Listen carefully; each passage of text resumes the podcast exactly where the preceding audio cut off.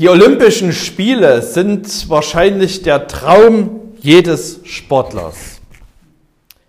Einmal bei Olympia dabei sein, mindestens.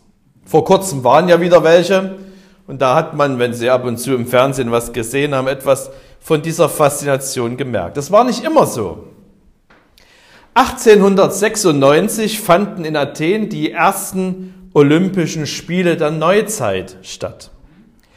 Und die Teilnahme an den Olympischen Spielen galt damals als gar nicht unbedingt sehr ehrenwert. Die feine amerikanische Harvard-Universität zum Beispiel verbot ihren Studenten ausdrücklich, nach Athen zu den ersten Olympischen Spielen der Neuzeit zu reisen. Manche Studenten haben es trotzdem gemacht, zum Beispiel der Dreispringer James Brandon Connolly. Und der gewann dann auch gleich die erste olympische Goldmedaille überhaupt. Die Universität ließ sich von den weiten Sprüngen allerdings nicht beeindrucken. Sie blieb unnachgiebig und belegte den erfolgreichen Sportler mit einem Hausverbot. Erst 53 Jahre später stand die berühmte Universität für ihren Irrtum öffentlich ein. So nahe können Sieg und Niederlage beieinander liegen. Da hat einer einen Wettkampf gewonnen, aber seinen Studienplatz verloren. Und erst Jahre später bekam er eine Würdigung für seinen Sieg. Da war jemand sozusagen Gewinner und Verlierer in einer Person. Solche Geschichten gibt es immer wieder und solche Geschichten gibt es auch schon in der Bibel. Zum Beispiel der Prophet Elia. Der Prophet Elia gilt als der Prophet des ersten Gebotes. Zehn Gebote, Sie wissen Bescheid. Das erste Gebot, weiß gleich jemand, wie das heißt? Bin der Herr dein Gott, genau. Du sollst keine Götter haben neben mir, genau. Ne? Ich bin der Herr dein Gott, du sollst keine anderen Götter haben neben mir. Dieses Gebot hat der Prophet Elia immer gepredigt und er hat es versucht, im Bewusstsein des Volkes Israel lebendig zu halten. Und das war auch nötig. Denn damals regierte ein König namens Ahab und der hatte eine Prinzessin aus Tyrus geheiratet. Sie hieß Isabel. Diese Hochzeit war die Krönung eines Wirtschaftsbündnisses mit den Handelsstaaten Phöniziens, politisch ein kluges Manöver, religiös sehr riskant. Denn Isabel brachte die Verehrung des Gottes Baal und der Göttin Aschera mit nach Israel. Und auf die Initiative von dieser Königin Isabel ging es dann auch zurück, dass die Propheten Gottes verfolgt und getötet wurden. Und das prangerte der Prophet Elia deutlich an. Ein klarer Verstoß gegen das erste Gebot. Ich bin der Herr dein Gott, du sollst keine anderen Götter haben neben mir. Und dann veranstaltete er auf dem Berg Karmel so eine Art Wettkampf. In Anwesenheit des Königs Ahab kamen dort 450 Baalspriester auf der einen Seite und Elia alleine auf der anderen Seite zusammen. Beide beteten um ein Zeichen ihres Gottes und der Gott Elias, der Gott Israels, der Gott der Bibel erwies sich dabei als der Stärkere. Also der Prophet hat einen großen Sieg errungen. Und an dieser Stelle setzt unsere Geschichte ein.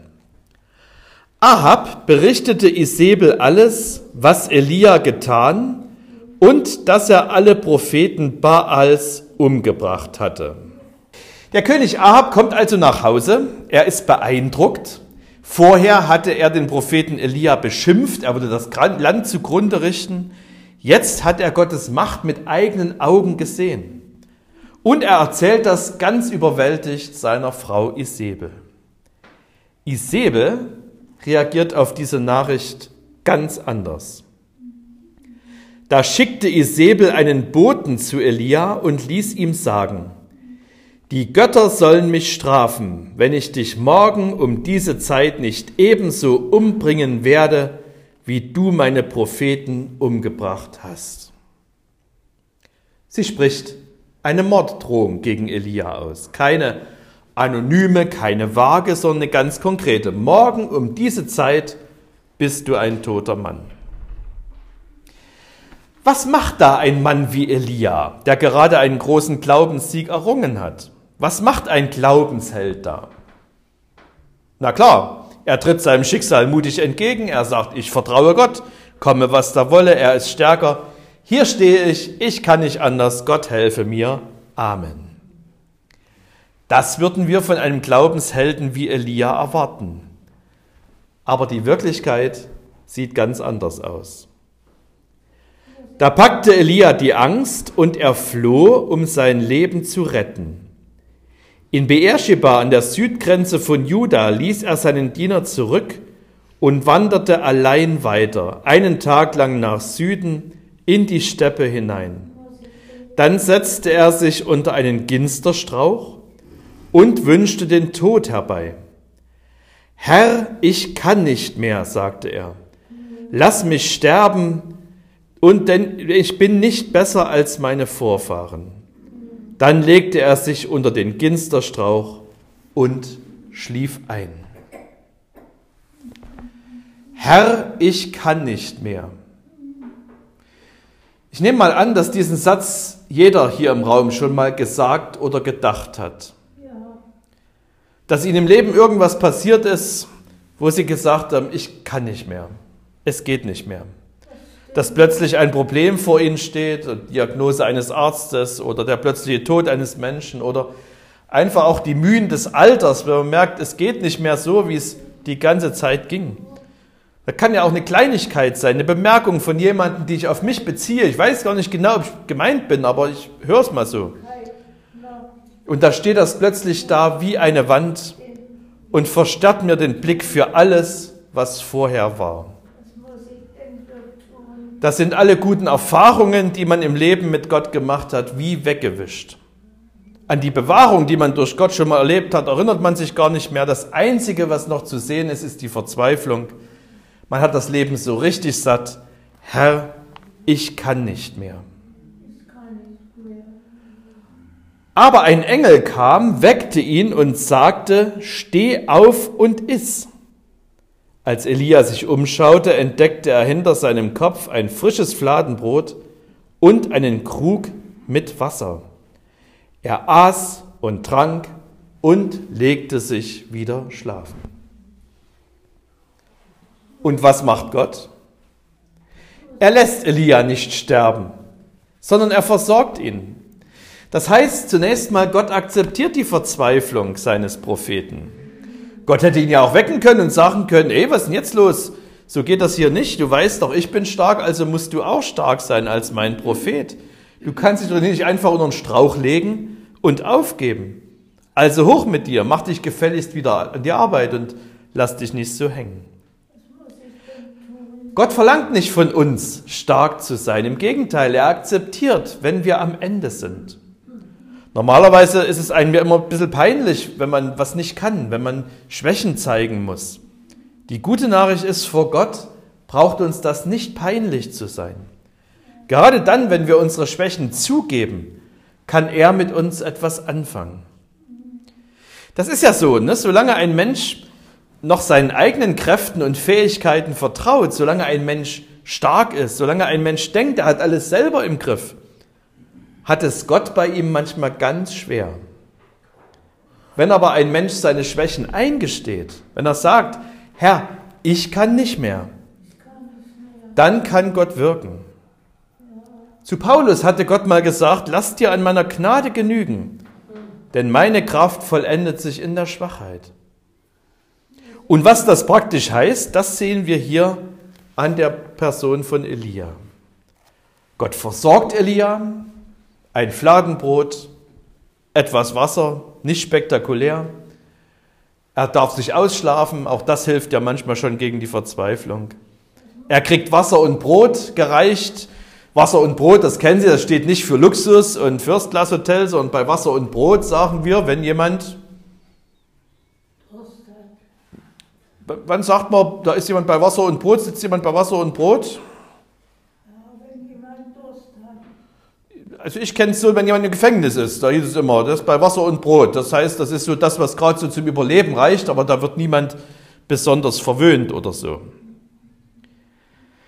Elia bekommt also, was gerade so zum Leben reicht, das Lebensnotwendige. Der Dichter Jochen Klepper hat diese Erfahrung mal so formuliert. Manchmal denkt man, Gott müsste einem in all den Widersprüchen des Lebens ein sichtbares Zeichen geben, das einem hilft. Aber dies ist eben sein Zeichen, dass er einen durchhalten und es wagen und dulden lässt. Es ist schon so, der Glaube kann einem Menschen Flügel verleihen. Es gibt Beispiele dafür. Manchmal gibt er einem aber auch nur Krücken an die Hand, die helfen, wieder aufzustehen und ein paar wenige Schritte zu gehen. Einfach weiterzuleben und weiterzumachen und eben nicht aufzugeben. Von Elia heißt es weiter, aber der Engel des Herrn weckte ihn noch einmal und sagte, steh auf und iss. Du hast einen weiten Weg vor dir. Elia stand auf und aß und trank und machte sich auf den Weg. Er war so gestärkt, dass er 40 Tage und Nächte ununterbrochen wanderte, bis er zum Berg Gottes, dem Horeb, kam. Kann man es gar nicht vorstellen. Ne? Jemand, der gerade noch sterben wollte unter seinem Strauch, kann auf einmal 40 Tage und 40 Nächte laufen. Darf er nicht vergessen. Der war am Ende, der hatte mit seinem Leben abgeschlossen. Er konnte nicht mehr und wollte nicht mehr und jetzt ist er plötzlich in der Lage, 40 Tage und 40 Nächte zu laufen. Und der Ziel, das Ziel seines Weges ist klar. Der Berg Gottes, der Horeb. Er macht sich also auf den Weg zu Gott der ihm so mit neuen Kräften ausgestattet hat. Ich will Ihnen noch kurz erzählen, wie die Geschichte weitergeht. Das lese ich jetzt nicht mehr vor, ich will es Ihnen bloß kurz erzählen. Dort am Gottesberg begegnet Elia Gott und er erlebt verschiedene Naturphänomene. Es kommt ein Sturm, es kommt ein Erdbeben, es kommt Feuer und dann heißt es immer, aber Gott war nicht darin. Der Gott Israels ist kein Baal, kein Wettergott. Und zum Schluss da kommt ein ganz leiser Hauch. Und darin erfährt Elia Gott. Gott zeigt sich von einer ganz anderen Seite. Nicht gewaltig wie in der Auseinandersetzung mit den Baalspriestern, sondern leise und still. Und Elia redet mit Gott und er klagt ihm nochmal seine ganze Verzweiflung. Die ist also offensichtlich noch nicht weg. Die Verzweiflung ist also offenbar noch nicht vorbei. Er muss sie Gott nochmal sagen. Und er kriegt eine Fehleinschätzung gezeigt. Er denkt, er ist alleine übrig, stimmt aber gar nicht. Es gibt noch mehr Jahwe-Priester, es gibt noch mehr Propheten wie ihn. Ist ja das Kennzeichen von Krisen. Ich denke immer, es betrifft nur mich und ich bin mit meiner Not ganz allein. Gott hört sich das alles geduldig an, eröffnet ihm eine neue Sicht der Probleme und gibt ihm eine neue, größere Aufgabe. Das war die Geschichte von dem Propheten Elia, eine Geschichte von Verzweiflung und neuer Hoffnung. Herr, ich kann nicht mehr. Diesen Satz hatte Elia gesagt und diesen Satz werden wir alle noch das ein oder andere Mal in unserem Leben sagen oder denken. An Elia kann man schön sehen, Gott kann und will machen, dass wir aus so einer Krise gestärkt hervorgehen. Dass wir nicht in unserer Verzweiflung sitzen oder liegen bleiben, sondern dass wir Kraft für neue Schritte gewinnen. Und manchmal Manchmal ist der erste Schritt dazu das Eingeständnis, Herr, ich kann nicht mehr.